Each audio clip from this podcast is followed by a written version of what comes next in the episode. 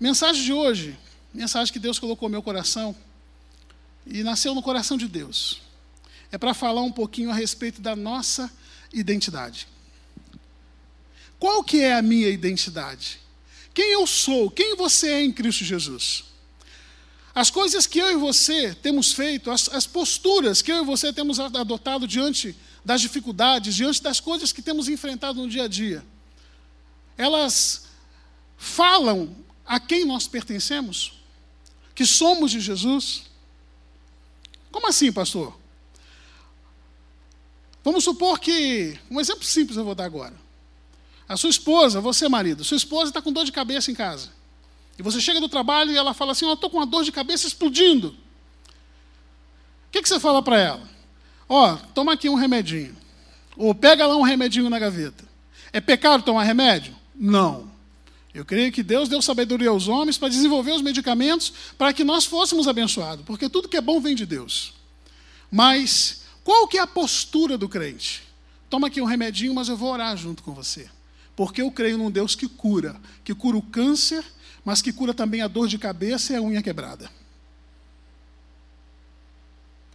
Quando eu e você somos desafiados diante das coisas que acontecem conosco no ambiente profissional, às vezes no ambiente conjugal, na criação dos nossos filhos, qual que tem sido a postura que eu e você temos alcançado? Essa postura, ela reflete a identidade que nós temos em Cristo Jesus? Por isso eu quero te convidar nessa tarde, para que junto comigo você pense naquilo que Deus colocou na palavra dele e em nós vivermos a nossa identidade para podermos servir mais.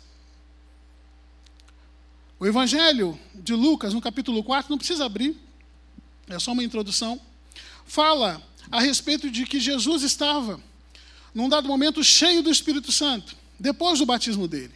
Que ele voltou do Jordão e ele foi levado pelo Espírito ao deserto. E durante 40 dias, a Bíblia diz que ele foi tentado pelo diabo e naqueles dias ele não comeu coisa alguma. E depois de terminados os 40 dias, ele teve fome. E disse-lhe o diabo: Se tu és o filho de Deus, dize a esta pedra que se transforme em pão. Até aqui. Eu quero chamar a sua atenção para essa pergunta, para essa indagação. Se tu és o filho de Deus, o que que o nosso adversário ele queria colocar no coração de Jesus naquele momento? A cunha da dúvida. Só que Jesus, diferente de muitas situações em que às vezes eu e você nos encontramos, ele sabia quem ele era de fato.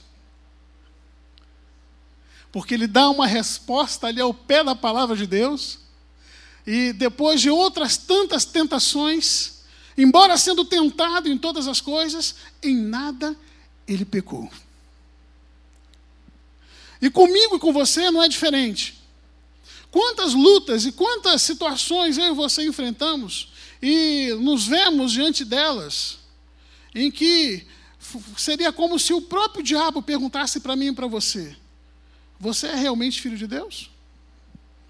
Essa palavra de Deus é para você? Logo você que já fez tantas coisas, você que tem uma história tão terrível. Qual que é a minha identidade? Qual que é o propósito de Deus na minha vida e na tua vida? É ganhar dinheiro? É ter poder? É ter status? E eu queria te convidar agora, sim, abrir a palavra de Deus comigo no livro de Juízes, no capítulo 13. A gente vai falar aqui de uma pessoa que todo mundo já ouviu falar. É um personagem muito conhecido na palavra de Deus, mas que a história dele tem muito o que falar para mim e para você dentro desse contexto nessa tarde. Amém? Todo mundo encontrou? Juízes 13, a partir do primeiro verso. Amém ou misericórdia? Amém? Então vamos lá. A palavra do Senhor diz assim: E os filhos de Israel tornaram a fazer o que era mal aos olhos do Senhor. E o Senhor os entregou nas mãos dos filisteus por 40 anos. E havia um homem de Zorá, da tribo de Dan, cujo nome era Manoá, e sua mulher. E sua mulher, sendo estéril, ela não tinha filhos. E o anjo do Senhor apareceu a esta mulher e disse: Eis que agora és estéril, e nunca tens concebido. Porém, conceberás e terás um filho. Agora, pois, guarda-te de beber vinho e bebida forte, e comer coisa imunda, porque eis que tu conceberás e terás um filho sobre cuja cabeça não passará navalha, porquanto o menino será nazireu de Deus, desde o ventre. E ele começará a livrar Israel da mão dos filisteus. Então a mulher entrou e falou ao seu marido, dizendo: Um homem de Deus veio a mim, cuja aparência era semelhante à de um anjo de Deus. E não lhe perguntei de onde era, nem ele me disse o seu nome. Porém disse-me: Eis que tu conceberás e terás um filho. Agora, pois, não bebas vinho nem bebida forte, e não, nem coma coisa imunda, porque o menino será nazireu de Deus desde o ventre até o dia de sua morte. E aqui eu queria abrir um parêntese. A Bíblia não fala o nome dessa mulher. Ele fala a respeito de um senhor chamado Manoá, da tribo de Dan, e que ele tinha uma mulher, e aquela mulher era uma mulher estéril, portanto não tinha filhos. Era uma mulher desconhecida. Era uma mulher sem nome, talvez sem ser notada. E eu queria falar com você, igreja, que o nosso Deus é um Deus que ouve a oração do desconhecido. O nosso Deus é um Deus que ouve a oração daqueles que muitas vezes não são notados, mas Ele nunca deixa de notar aquele que, com um coração sincero e quebrantado, invoca o nome dEle. E é interessante que o anjo do Senhor não se manifesta a Manoá. Ele se manifesta a esta mulher sem nome, a esta mulher que não era notada. E a Bíblia diz, na sequência, então Manoá orou ao Senhor e disse: Ah, Senhor meu, rogo-te que o homem de Deus que enviaste ainda venha para nós outra vez e nos ensine o que devemos fazer ao menino que há de nascer. E Deus ouviu a voz de Manoá. E o anjo de Deus veio outra vez à mulher, e ela estava no campo. Porém, não estava com ela o seu marido Manoá. Apressou-se, pois, a mulher e correu e notificou o seu marido e disse-lhe: Eis que aquele homem que veio a mim, o outro dia me apareceu.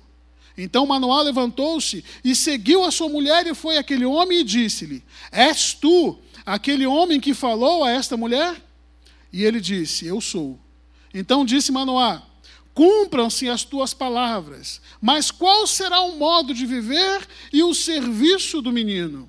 E disse o anjo do Senhor a Manoá: de tudo quanto eu disse à mulher, se guardará ela.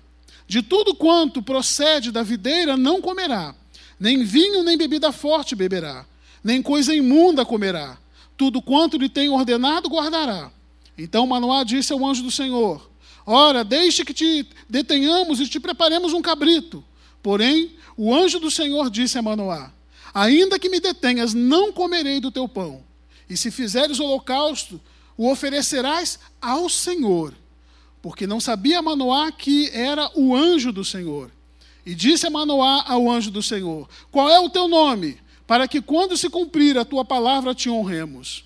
E o anjo do Senhor lhe disse: Por que perguntas assim pelo meu nome, visto que é maravilhoso? Então Manoá tomou um cabrito e uma oferta de alimentos e os ofereceu sobre uma penha ao Senhor e ouve-se o anjo do Senhor maravilhosamente, observando a Manoá e sua mulher. E sucedeu que, subindo a chama do altar para o céu, o anjo do Senhor subiu na chama do altar. E o que vendo Manoá e sua mulher caíram em terra sobre os seus rostos. Até aqui. Senhor, nós louvamos o teu nome pela tua palavra, Pai. Bendizemos o teu nome, Senhor, porque o Senhor não somente nos diz o que devemos fazer, mas com carinho, com uma forma amorosa e perfeita, como é tudo que o Senhor faz. O Senhor, como quem toma pela mão dos filhos, nos ensina como devemos proceder segundo a tua vontade. Senhor, fala conosco nessa tarde, Pai. Senhor, eis aqui a tua igreja, Pai. Eu sou a tua igreja, Pai. Teus filhos são tua igreja.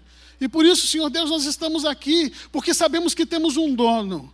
Fala, Pai, conosco, porque a tua palavra é alimento para cada um de nós, Senhor. E nós somos felizes porque podemos pertencer, que somos reconhecidos pelo nome do Senhor. Em nome de Jesus. Amém. Amém. Glória a Deus.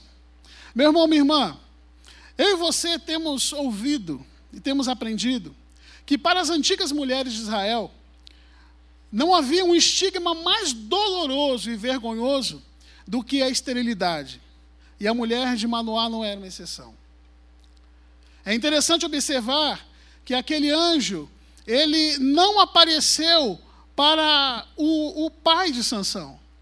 Ele não apareceu para Manoá, mas ele primeiramente apareceu para aquela mulher, como eu falei, sem nome e sem identidade.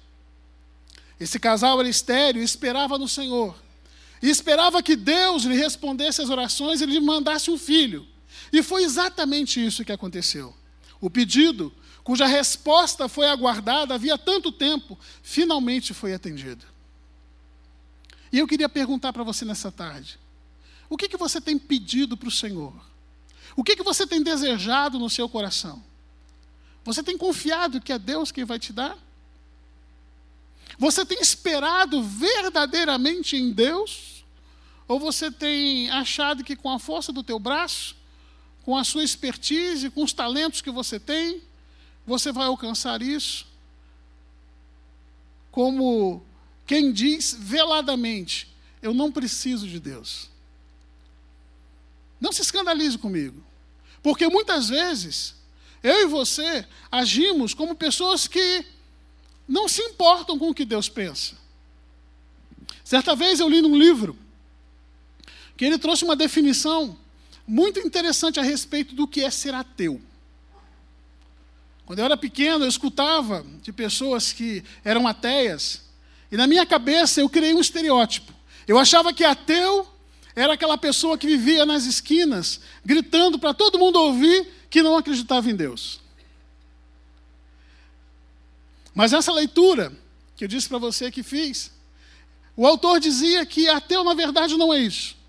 Ateu na verdade é todo aquele que vive como se Deus não existisse.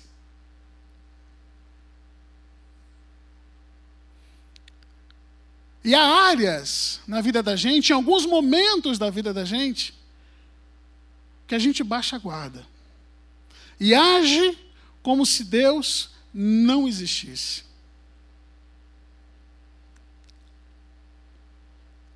Aquela mulher deve ter ficado radiante diante da notícia de que ela teria um filho. Afinal de contas, Deus a havia visitado. E naquela visita, ele falou para ela que é exemplo de João Batista e de Jesus.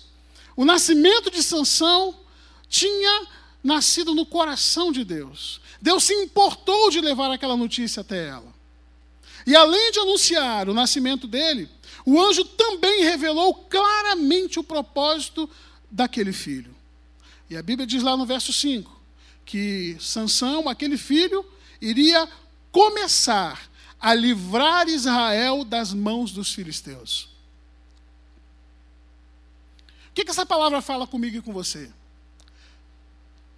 Que Deus atendeu o pedido daquela mulher, primeiro porque ela esperava em Deus.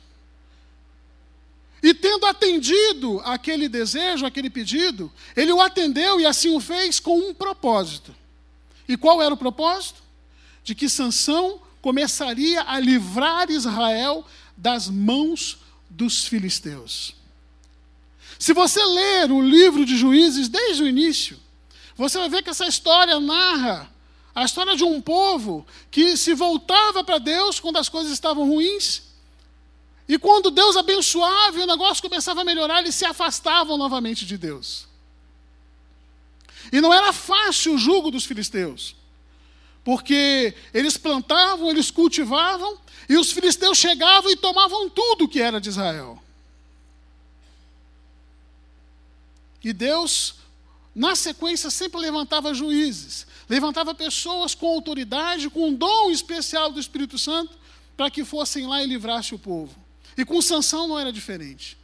A função de Sansão era livrar e começar a livrar o povo de Israel das mãos dos filisteus. Contextualizando isso para os dias de hoje, existem muitos filisteus. Existem muitos tipos de cativeiros que tentam prender a mim, a você, a nossa família, os nossos vizinhos, as pessoas com quem a gente trabalha, com quem a gente estuda. Pessoas que não tiveram o privilégio, como eu e você, de conhecer esse Deus. Além de ouvir falar, mas de conhecer, de andar junto com Ele. E que precisam, como eu e você, ter intimidade com Deus. E Deus conta conosco. Ele espera que eu e você assumamos o nosso chamado, a nossa identidade nele. A Bíblia diz também que Manoá e a sua mulher não ficaram extasiados apenas porque teriam um filho, mas também ficaram alegres porque eles sabiam o rumo que tornaria a vida desse filho. Agora, eu te pergunto: não seria bom se nós, que somos pais, também recebêssemos de Deus, quando nossos filhos nascessem, dissesse: olha, a Sofia, ela vai ser isso. Seria mais fácil, né, pastor? Aí a gente já ia na certeza, não é verdade? A Sofia, eu dei ela para vocês para que ela faça isso, isso e isso. Mas, na verdade, meu irmão, minha irmã, Deus fez isso comigo e com você. É que quando nós observamos essas coisas, a primeira coisa que vem ao nosso coração são a profissão, o sucesso financeiro, profissional, acadêmico. Não é verdade? Quando a gente pensa em os nossos filhos serem mulheres e homens de sucesso, e serem pessoas que realmente marquem a sociedade, a primeira coisa que vem ao nosso coração são as questões é, acadêmicas. Né? Ela vai ser o quê? Vai ser uma engenheira? Vai ser uma médica? Ela vai ser uma jornalista? O que, que ela vai ser? A gente não sabe. Mas de uma coisa eu e você, pelo menos, deveríamos saber: que Deus nos deu filhos e filhas para que sejam homens e mulheres de Deus cheios do Espírito Santo, para marcar essa sociedade, para marcar esse povo que não conhece a Deus. Mas Manoá e a sua mulher ficaram extasiados. Manoá era um homem piedoso, rodeado por israelitas ímpios. Os filisteus já estavam infiltrados ali no povo de Dan. E eu imagino que muitos deles já tinham adquirido costumes dos filisteus. Mas ele permanecia fiel. E isso era a bênção para a vida de Sansão, porque ele nasceu num lar de pais profundamente espirituais, que buscavam em Deus o melhor para criarem seu filho. No verso 8, a palavra do Senhor diz: Então Manoá orou ao Senhor mais uma vez e disse: Ah, meu Senhor, rogo-te que o homem de Deus que enviaste ainda venha outra vez até nós e nos ensine como devemos fazer ao menino que há de nascer. Me permita um parêntese aqui. Quanto tempo nós temos dedicado a Deus em buscar a presença dEle para saber o que, que Deus quer dos nossos filhos? Um domingo por mês, em cada um dos cultos que acontecem aqui, nós temos o costume de consagrar crianças a Deus. E eu acho interessante dizer que esse ato de consagração de crianças não é um ritual. Sabe aquela história? Não, eu tenho que fazer isso porque senão se morrer, vou morrer pagão. Não é o nosso caso. O nosso caso é que nós entendemos que não há mãos mais adequadas do que as mãos do nosso Deus para sustentar a vida dos nossos filhos e fazê-los pessoas que realmente venham a refletir a face desse Deus na face da terra. E Manoá fazia isso. Ele buscava o Senhor a respeito de como deveria criar o seu filho. Meu querido, minha irmã, querida também, responda com toda sinceridade para você mesmo, não para mim. Você teve os melhores exemplos dentro da sua casa, ainda na sua infância, que você pode usá-los hoje para criar os filhos que Deus tem te dado? Não. Eu digo que não. Eu sei quanto a você. Certamente um ou outro pode dizer que sim, mas a maioria não. E qual que é a solução? Repetirmos os erros dos nossos pais? Repetirmos os erros da nossa família de origem? Não. Buscar no Senhor a direção que Ele tem pela, com a maneira que nós devemos criar os nossos filhos. Eu vejo a Miriam, e eu posso falar dela porque é a pessoa com quem eu mais convivo. Na criação da Sofia, a Miriam nunca teve dificuldade de quando extravasava, e quando extravasa de vez em quando, quase nunca, né, amor? Na correção da Sofia, de. Hoje nem tanto, porque a Sofia está do tamanho dela, mas quando a Sofia era pequenininha, ela baixava ali no nível da Sofia, olhava no olhinho dela e pedia perdão para ela. Você quer maneira mais didática de ensinar aos seus filhos que eles devem reconhecer o erro e pedir perdão depois que erram? Porque não adianta eu dizer para o meu filho ou para minha filha que ele deve fazer isso ou aquilo, mas quando ele me vê na situação em que ele se encontra, ou que ele pode se encontrar, ele me vê fazendo uma coisa diferente. Não dá. Essa história de você dizer faça o que eu digo, mas não faça o que eu faço, isso não é de Deus, irmãos. Do verso 9 até o verso 12, a gente acompanha aí o atendimento de Deus, a oração de Manoá e de sua mulher. Que pai fantástico, não é verdade?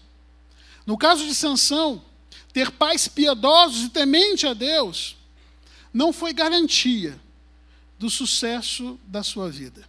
Você pode dizer, é, pastor, mas né? O Manoá orou, a mulher orou, esperou em Deus, mas olha o que, que deu. Nada nos eletriza, nada nos deixa mais agitados, tanto como saber que os nossos filhos estão no caminho da verdade. Não é verdade? Eu costumo dizer para os pais em ação, para onde eu venho aqui uma vez por mês, com o FI, eu já vi o FI ali sentado também, no Radical Mais, não é Paz em Ação, é Radical Mais, é. Amém, filho. Perdão aí pela. Né? O radical mais. Você que tem filhos adolescentes, não deixe de vir. É bênção. Ali nós ouvimos o que os nossos filhos têm recebido nas ministrações pela vida do pastor deles, que é o Giba.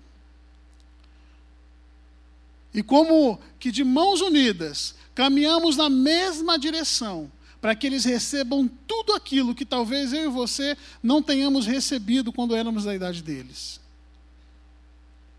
Eu comentava ontem uma pessoa, não lembro mais quem foi, é, que eu virei um motorista de Uber.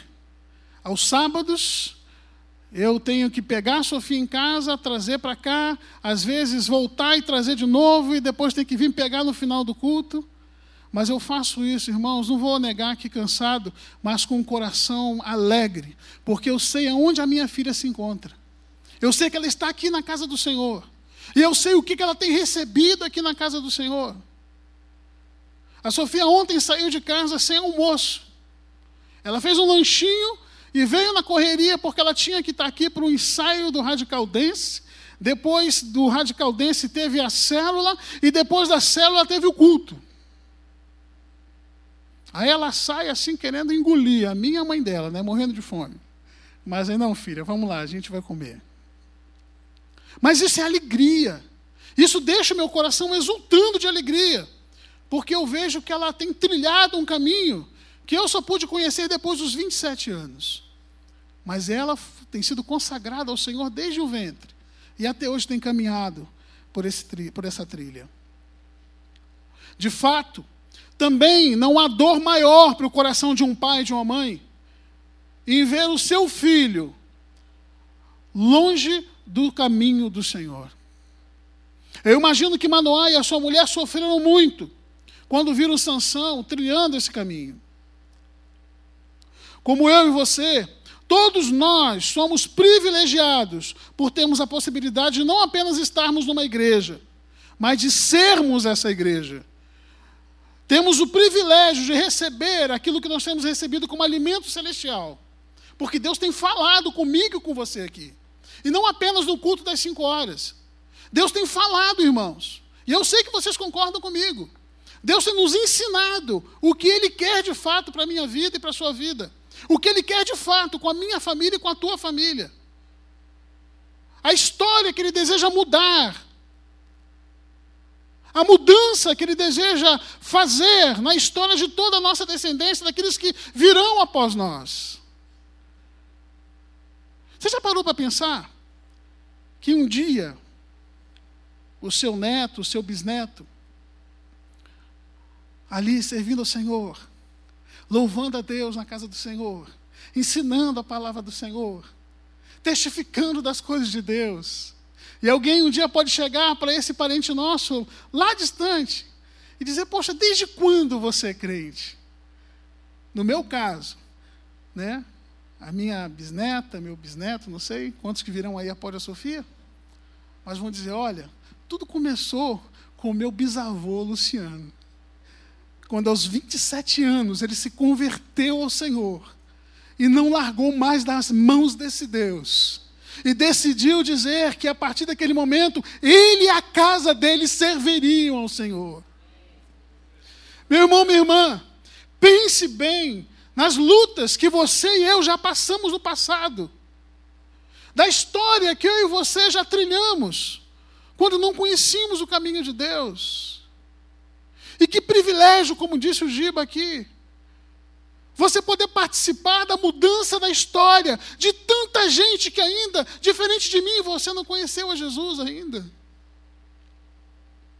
Jesus tem um propósito para a minha vida e para a tua vida. Viver essa identidade Viver dentro desse propósito é sermos de fato aquilo que Deus nos chamou para sermos. Sansão deveria seguir as instruções e buscar as características a respeito do que a lei de Deus dizia sobre o seu voto. Ser nazireu significava ser separado, ser consagrado ao Senhor. Já adulto, quando lemos sobre Sansão, lá no capítulo 14, no verso 1 e 2, a Bíblia diz que ele desce à cidade de Timna, e quando volta para casa, ele simplesmente diz assim para os seus pais: Pai, mãe, olha só, tem um negócio para contar para vocês. Eu vi uma mulher. Não é assim, ah, eu vi uma mulher. Estou vendo várias mulheres aqui. Né? Mas eu vi uma mulher e eu me interessei por elas. E vale dizer para você, meu irmão, minha irmã, que a cidade de Tina não ficava em Israel, ficava dentro da terra dos filisteus.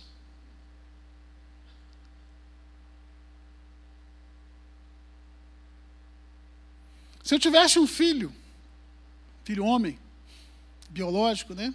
Eu tenho espirituais.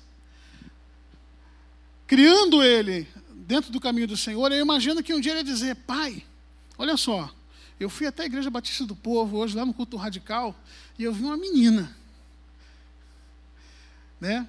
E o que me chamou a atenção nela foi que ela estava lá lançada aos pés de Jesus, orando e buscando a face de Deus. Pai, ela estava se derramando na presença de Deus. E isso me chamou a atenção.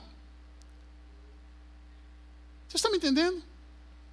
Agora, um rapaz chamado Sansão, que era consagrado ao Senhor desde o ventre, que foi ensinado em tudo aquilo que diz a palavra de Deus, e até a terra de um povo estranho, e certamente ele não viu ninguém lá.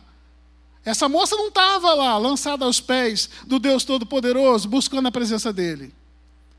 Mas o que chamou a atenção de Sansão, provavelmente foram as suas aparências físicas o sex appeal daquela mulher. E foi só isso. Aí você pode falar assim: ah, pastor, mas o que, que tem isso a ver com a igreja? Crente não faz isso. Né? Crente não, não, não vai só pela aparência física externa. É ou não é, irmãos? Epa, acho que não é não, viu? Ninguém falou é. não é? Mas todos nós estamos sujeitos a isso. Todos nós somos vulneráveis aos ataques do inimigo, às ciladas. Somos vulneráveis às iscas satânicas, que muitas vezes tentam seduzir a nossa mente, o nosso coração, chamando a nossa atenção para aquilo que não é o principal. Quantos solteiros a gente tem aqui hoje? E solteiras? Vocês estão orando? Estão orando ao Senhor? Você sabia que crente? Primeiro que crente não tem que pedir a Deus um namorado. Deus tem que ter, pedir a Deus um homem de Deus para se casar. Amém? E o crente, o homem, tem que pedir uma mulher de Deus também para se casar.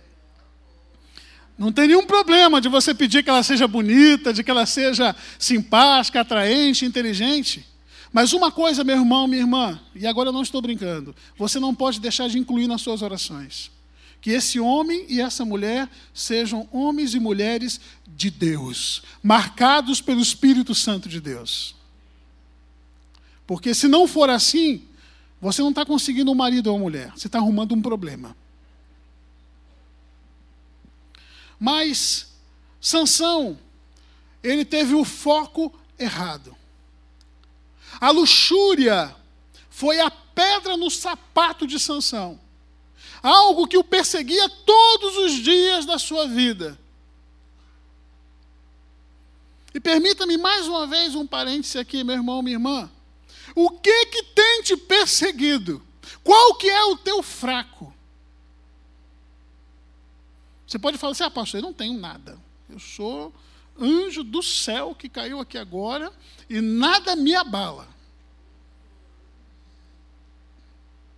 É, depois você me conta como é que você faz isso, porque eu não cheguei nessa, nesse nível espiritual ainda não.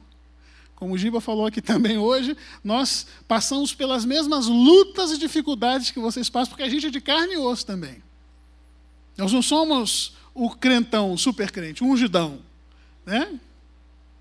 Mas, para Sansão, uma coisa somente importava: a aparência física daquela filisteia. Ele queria prazer. Ela me agrada, disse ele. Achar uma mulher bonita, admirá-la, a beleza feminina, não é pecado. Mas, no caso de Sansão, como eu falei, ele só viu isso. Pois, em se tratando de características espirituais da Filisteia, certamente nenhuma delas eram compatíveis com aquilo que ele tinha aprendido, que lhe foi ensinado desde a sua infância. Uma segunda característica que também foi desfavorável a Sansão, era que ele é uma pessoa aparentemente descuidada do seu tempo de lazer. Você lembra do que o anjo do Senhor disse a respeito do propósito da vida dele? Que ele iria começar a livrar Israel do jugo filisteu. Pois bem, se você seguir a história de Sansão, pelos capítulos à frente, você vai ver que num dado momento, Sansão descendo para a terra dos filisteus, ele foi atacado por um leão. Passado algum tempo, ele volta por aquele caminho. A carne do leão provavelmente já estava podre, já estava ali só carniça. Mas quando ele olhou ali para perto da carne do leão, havia uma colmeia de abelhas e mel silvestre. E ele teve vontade de comer. E ele não somente comeu daquele mel, mas ele pegou aquele mel, diz a palavra, e levou para a casa do seu pai e da sua mãe. E deu para o seu pai e sua mãe. E só para refrescar a sua memória, a Bíblia diz que no voto de Nazireu, e não somente por ser Nazireu, por ser israelita, eles não podiam tocar em nada que estava morto, porque isso era como se fosse imundo para eles. Trazendo para o nosso contexto hoje biológico, científico, você imagina, você comeria alguma coisa que estava no meio da carniça? Eu não comeria. Aí você imagina o seu filho, além de comer, ainda levar para casa, certamente não falou de onde ele tirou, e oferecer para você, pai e mãe, para comer. O que, que você faria com ele depois que você soubesse? Hum? Sansão foi descuidado com o tempo dele de lazer. Ele esqueceu do propósito principal de Deus na vida dele. A gente costuma pensar que coisas ruins sempre nos afastam de Deus. Não é verdade? Isso é fato. Mas eu queria te convidar para pensar junto comigo nessa tarde que coisas boas na hora errada também nos afastam de Deus. Você está me entendendo? Ah, como assim, pastor? Pensa assim junto comigo. Você hoje está aqui, no culto das 5 horas, e eu tenho certeza que você não está aqui porque você foi obrigado. Você veio porque você gosta de estar aqui. Você veio porque você gosta de estar na presença de Deus. Agora imagina, o Giba, eu sei que ele gosta também de estar lá junto com o radical, que ele gosta de estar pregando, ele gosta de estar ali, né, eletrizado ali com a eletricidade espiritual celestial sobre a vida dele, porque ele parece que é elétrico, né? E glória a Deus por isso, viu, Giba? Eu queria ser como você. Mas é, você imagina se o Giba ontem, no lugar de ele estar aqui pregando por radical, ele pegasse lá a Mari, pegasse as meninas, falasse, ah, vamos, vamos jantar? Deixa o radical lá. Eles se viram lá. Exagerando, né, irmãos? Tem algum problema? É pecado jantar com a família? Hã? Não é pecado. Mas você concorda que ir jantar com a família, fazer algo que não era pecado, neste exemplo que eu dei, acaba sendo um pecado? Porque você deixou de fazer aquilo que Deus queria que, ele, que você fizesse.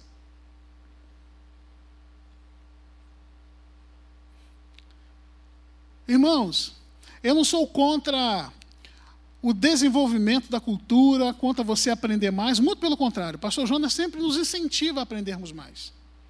A Soraya mesmo minha testemunha, a Soraya me contou a semana passada que o pastor Jonas conversou com ela, que ela queria servir mais e tal, e ele falou o que, Soraya? Para ela fazer um mestrado ou um doutorado? Fazer um doutorado. Eu mesmo velhinho, aos 50 anos de idade, estou fazendo MBA. Comecei no ano passado. Termino no final desse ano, se Deus quiser. Não tem nenhum problema. Agora, se você quiser fazer essas coisas para usar de desculpa, para dizer: "Ah, não, pastor, mas eu não, eu não tenho tempo para orar. Eu não tenho tempo para ler a palavra. Eu não tenho tempo para estar no culto. Eu não tenho tempo para discipular. Eu não tenho tempo para evangelizar. Eu trabalho muito. Eu estudo muito. É nesse sentido que eu te convido a pensar junto comigo que coisas boas na hora errada também nos afastam da vontade de Deus. Quando deixamos de fazer aquilo que nós devemos para fazer outras coisas que Deus não nos mandou fazer.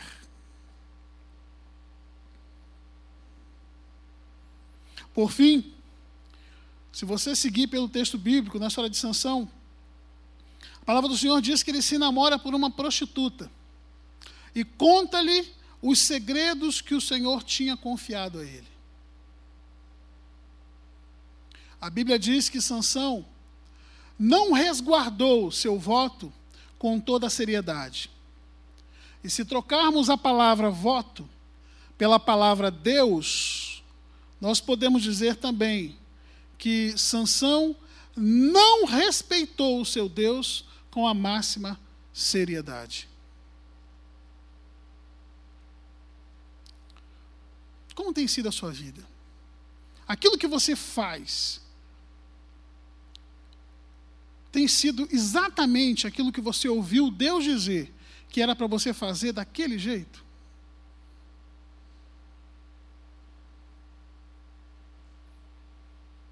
Eu lembro de uma vez que eu estava consertando o espelhinho de um portão da nossa primeira casa, depois que eu casei. Com a Miriam, porque foi só com ela que eu casei. E nós tínhamos uma entrada onde tinha um portão e tinha um pequeno corredorzinho coberto. E numa dada ocasião, aquele espelhinho da fechadura estava todo enferrujado. Aí sabe quando quando baixa assim o, o, construtor, né? O cara que vai, não, hoje eu vou consertar tudo. Aí quando você não estraga mais do que estava, né? Você consegue consertar alguma coisa. Aí eu fui comprei um espelhinho novo e tal, coloquei lá. Mas aí na hora que eu fui colocar o espelho no lugar, eu vi que o buraquinho não encaixava direito ali com o que estava no portão. E no lugar de voltar na loja, trocar e pegar um outro, que ia demorar muito tempo, eu peguei um prego e bati ali para poder mover o buraco, ou seja, abrindo mais o buraco ali para poder colocar o espelhinho no portão. Irmãos, no final, o parafuso não queria entrar, eu já estava com um martelo ali batendo o parafuso. E quando eu vi que o negócio não ia ficar bom, a única solução que me restou foi colocar de novo o espelhinho enferrujado. E quando eu parei, o Espírito Santo falou comigo. E a palavra que ele trouxe para mim foi o seguinte: Luciano, há a maneira correta de se fazer todas as coisas. Toda vez que você for fazer algo no estilo gambiarra, o negócio vai ficar pior do que começou. E Deus estava falando comigo da, da, da, questão do espelhinho, mas também das questões da minha vida ministerial e espiritual. Você está me entendendo? O que, que você tem feito mas que não tem sido exatamente do jeito que Deus tem te mandado fazer, e como eu naquele caso ali do espelhinho, você tem tentado fazer uma gambiarra ali para só para constar. As coisas de Deus não são assim.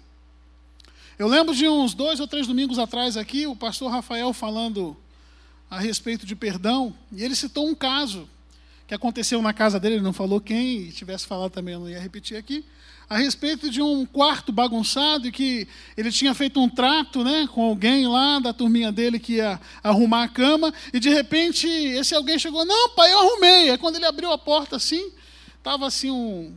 Parecia que tinha um corpo em cima da cama, né? E, e o endredom, o lençol assim por cima, o cobertor, não sei. Para fingir que estava do jeito que tinha sido acordado.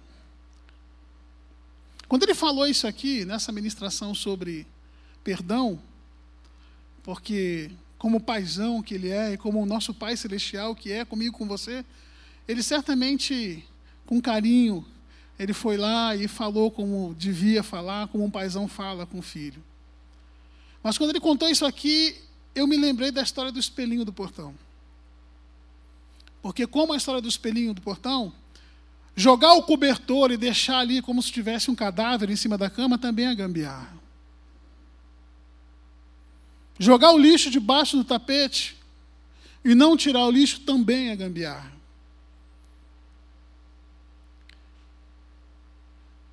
Crente que murmura, ora, ora, ora, parece que as coisas não acontecem. E ele, no lugar de continuar orando, ele começa a murmurar. No lugar de buscar em Deus o porquê que talvez aquela oração não esteja sendo recebida, é mais fácil murmurar. E se você me permitir, eu vou te contar um caso aqui que Deus me fez lembrar também na semana passada. Teve uma época da minha vida que eu estava desempregado. E eu não tinha ninguém. Assim, meu pai, minha mãe estavam lá no Rio de Janeiro, eu aqui sozinho. E eu só fazia entrevistas, fazia entrevistas, e nada. Assim, eu chegava lá e a, a, a receptividade era, era muito positiva. Né? As pessoas que me entrevistavam diziam: Olha, você é o melhor, você é o cara, e eu vou te ligar, e até hoje estou esperando me ligar. Não sei se vocês já passaram por isso. Na hora de aperto e muita necessidade. Só que num dado momento eu fui atendendo a um chamado para uma entrevista no DAE, Departamento de Água e Energia Elétrica do Estado. E eu fui lá, eu lembro que no dia eu cheguei naquela sala que parecia esse, esse, esse púlpito aqui todo. E a pessoa que ia me entrevistar, ele me recebeu ali, levantou, pediu desculpas, disse que voltava logo e eu fiquei ali. Então, assim, irmãos, não é que eu fiquei olhando o que estava sobre a mesa dele, mas eu estava olhando para frente da mesa e eu vi que tinha um, um montinho de currículos assim. E o primeiro currículo ali que estava em cima era um currículo de um camarada que já era formado em engenharia, que já tinha trabalhado em outras empresas, que tinha experiência, enfim, o cara era o cara. E ali eu tremi na base. Eu falei assim, poxa, eu vou concorrer com esse nível de gente aqui, eu estou perdendo meu tempo. Mas aí eu fiz aquela entrevista, é, aquele diretor que me entrevistou, ele tinha estudado onde eu estava estudando, na época na FATEC. E por fim ele falou que gostou muito de mim, que ele ia entrevistar outras pessoas, mas queria dar um retorno, mesmo que fosse para dizer que não tinha dado certo. Isso foi de manhã. Eu voltei para casa à tarde, e diferente de Sansão, aquele tempo meu ocioso não era gasto com coisas que me roubavam e me tiravam da presença de Deus. Eu ia para culto. Eu ia para culto de manhã, de tarde, de noite. Não tinha tempo, eu ia para o culto e ia buscar o Senhor. E naquela tarde não foi diferente, eu fui para aquela igreja e Deus trouxe uma palavra a respeito de perdão, mas não de eu perdoar alguém, mas a respeito de eu reconhecer as minhas falhas e pedir perdão para quem eu devia isso. E naquele culto o Senhor me fez lembrar do meu último emprego, que eu simplesmente eu tinha abandonado o emprego. Na época, eu era viciado em crack, pasme, e o vício era algo que dominava a minha vida.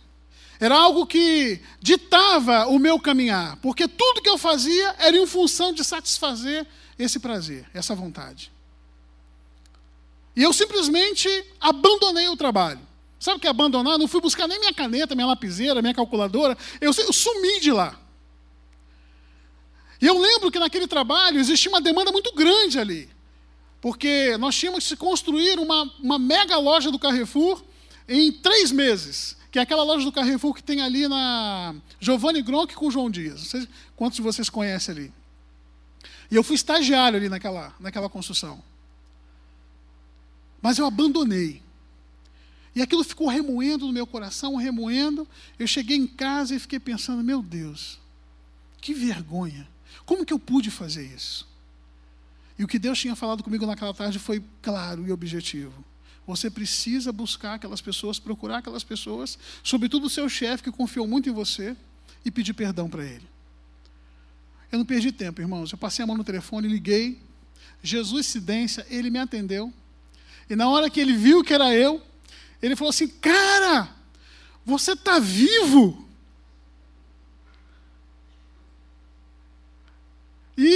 Sabe quando você vai pedir perdão por alguma coisa? Que você fala assim, é, mas se. Isso mostra que você não está arrependido. Então não teve mais se. Eu deixei ele falar tudo que ele tinha para falar. E quando ele parou e esperou uma resposta a mim, eu falei assim: olha só, eu estou te ligando para te pedir perdão. Porque eu fui um moleque com você. Eu fui um irresponsável. Você me tratou com carinho, com respeito, com confiança, e eu te devolvi da pior maneira possível. E eu quebrei as pernas dele. Você ter ideia, isso causou um impacto tão positivo no coração dele, a meu respeito, que no final da conversa ele já estava perguntando se eu estava desempregado ainda para me oferecer emprego. Mas não era para isso que Deus tinha pedido para eu ligar e pedir perdão. Irmãos, para encurtar a conversa, Naquele mesmo dia, no final da tarde, o diretor do o Elias, ele ligou para mim para dizer que aquela vaga era minha.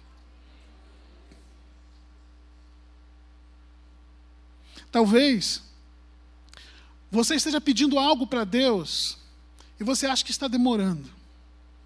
E você às vezes tem murmurado. Mas talvez Deus tenha algo que Ele espera que você faça primeiro e que você sabe o que é. E se você não sabe, o Espírito Santo vai te falar ainda nessa tarde, para que você conserte e seja alcançado por aquilo que Ele tem para você. Por fim, no final da vida de Sansão, já com os seus dois olhos furados, trabalhando como um burro de carga ou um boi, rodando um moinho ali, a Bíblia diz que ele se tornou objeto de zombaria e foi levado até um local onde os filisteus estavam em festa. E haviam muitos filisteus naquele dia. Só que Sansão caiu em si. E ele ora ao Senhor. E a Bíblia diz que ele pede que o coloque entre as duas colunas que seguravam toda aquela laje que sustentava aquelas pessoas que estavam em cima. E o Senhor atendeu a oração de Sansão. Ele empurra aquelas colunas e a laje cai e morrem todas aquelas pessoas, todos os inimigos, inclusive Sansão. E a Bíblia assim diz que aqueles que Sansão matou na sua morte foram mais do que todos aqueles que ele matou em todos os dias de sua vida. Nós precisamos morrer para nós mesmos, para que Jesus possa morar em nós. Não é, como eu falei no início, aquilo que você tem, não é o seu status, não é o seu poder, mas é a vontade de Deus se cumprindo na totalidade na minha vida e na sua vida. Eu queria te convidar que ficasse de pé, em nome de Jesus.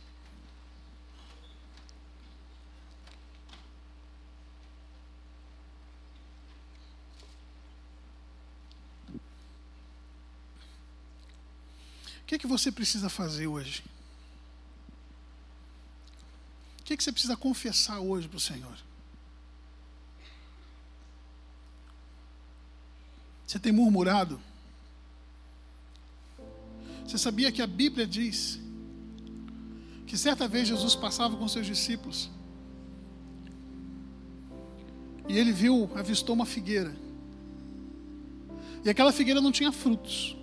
E Jesus parecia que estava com fome. E a Bíblia diz que Jesus olhou para aquela figueira e amaldiçoou a figueira. Digo aqui: nunca mais se coma frutos de você. E aquela figueira imediatamente secou ali. E os discípulos ficaram atordoados. Lembra daquele caso do mar e o vento que Jesus repreende? E eles dizem: Olha, quem é esse que até o mar e o vento os obedece? Assim foi com aquela figueira. E os discípulos, indagando a Jesus, disseram para ele: Senhor, mestre, o Senhor amaldiçoou a figueira e ela secou. E Jesus lhes dá uma lição naquela hora. Não a respeito de amaldiçoar ou de secar alguma coisa, mas a respeito da fé. E ele diz: Olha, tudo aquilo que vocês pedirem com fé, crendo que vocês receberão, lhe será feito. Mesmo que vocês peçam que montanhas sejam transpostas, isso lhe será feito. Que tal eu e você trocarmos hoje a murmuração pela fé? Que tal nós deixarmos hoje no altar do Senhor aquilo que tem impedido que Ele nos alcance com aquilo que Ele já nos prometeu e parece que está demorando muito Ele entregar? Que tal eu e você alinharmos o nosso coração e a nossa identidade hoje com a identidade e o coração dos filhos de Deus, porque é isso que eu e você somos.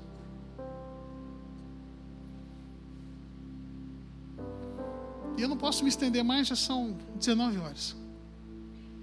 Mas antes de sair daqui, eu queria te fazer um convite. Você que deseja, como eu, fazer com que a identidade em Cristo Jesus seja aquilo que todos ao nosso redor venham a notar e com isso serem impactados. Você que, como eu, reconhece que há pedras no nosso sapato que precisam ser tiradas, que precisam ser deixadas aqui no altar do Senhor. Eu queria te convidar para que você viesse aqui na frente, rapidamente. Eu queria estar orando junto com você. E não por você, junto com você. Você que talvez tem vindo aqui à casa do Senhor, tem vindo à igreja, tem ouvido a palavra do Senhor, e até hoje você nunca tomou uma decisão por Jesus. Você que tem agido na força do seu braço, mas que hoje você entendeu que você precisa descansar nos braços do Todo-Poderoso, para que, na força do braço dele, você venha romper cadeias e quebrar grilhões que talvez estejam te prendendo e te impedindo de ser aquilo que Deus um dia sonhou a teu respeito. Eu não vou me estender muito. Vem aqui rapidamente. Eu queria estar orando com você. Glória a Deus. Glória a Deus. Essa tarde hoje aqui é uma tarde de concerto, irmãos. Essa tarde é uma tarde de libertação. É uma tarde de cadeias serem quebradas. De mudanças acontecerem na minha vida e na tua vida. Ah, pastor, mas eu tenho que ir na frente. Se eu ficar aqui, eu não vou ser abençoado. Você vai ser abençoado. Mas nós temos o costume de chamar aqui na frente, porque isso é o primeiro passo que você vai dar, dizendo para cada um de nós que aqui estamos, e dizendo para Deus e para os demônios: olha só, eu estou saindo daquela posição de, de, de acomodação, eu estou dando o primeiro passo para que essas coisas mudem na minha vida. Amém? Eu queria chamar a Mira, o Giba, os intercessores, os diáconos para que estivessem orando agora pelas pessoas que estão aqui na frente. Há alguém aqui que nunca entregou sua vida para Jesus? Que nunca fez uma oração de entrega? Não? Então, olhem assim para mim, rapidamente. Vocês que vieram aqui na frente. Olhem assim junto comigo. Senhor Jesus, eu te peço perdão pelos meus pecados. Eu reconheço que na força do meu braço eu não posso coisa alguma mas eu reconheço também que na força do teu braço eu posso todas as coisas. Senhor, eu te peço perdão. Eu reconheço que eu tenho andado longe do Senhor. Mas a partir de hoje, eu entendi que eu preciso andar perto. E eu não quero mais andar distante de ti. Por isso, escreve o meu nome no livro da vida.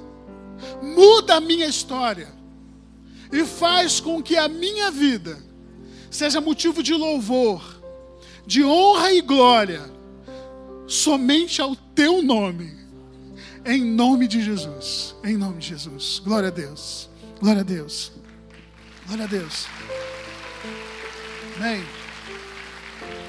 Queridos, para a gente encerrar, eu queria que você que está de pé, que você estendesse a mão para cá. Vamos abençoar nossos irmãos. Pai querido, Pai amado. Nós louvamos o teu nome, Senhor, porque o Senhor, Pai, se faz presente no meio do teu povo e aonde Jesus está, coisas acontecem, Pai. Oh Deus, obrigado pela tua palavra, Pai. Obrigado, Senhor Deus, porque o Senhor nos lembra quem nós somos em Ti, Senhor. E nós queremos, Pai, dia após dia, nos achegarmos mais e mais ao Senhor.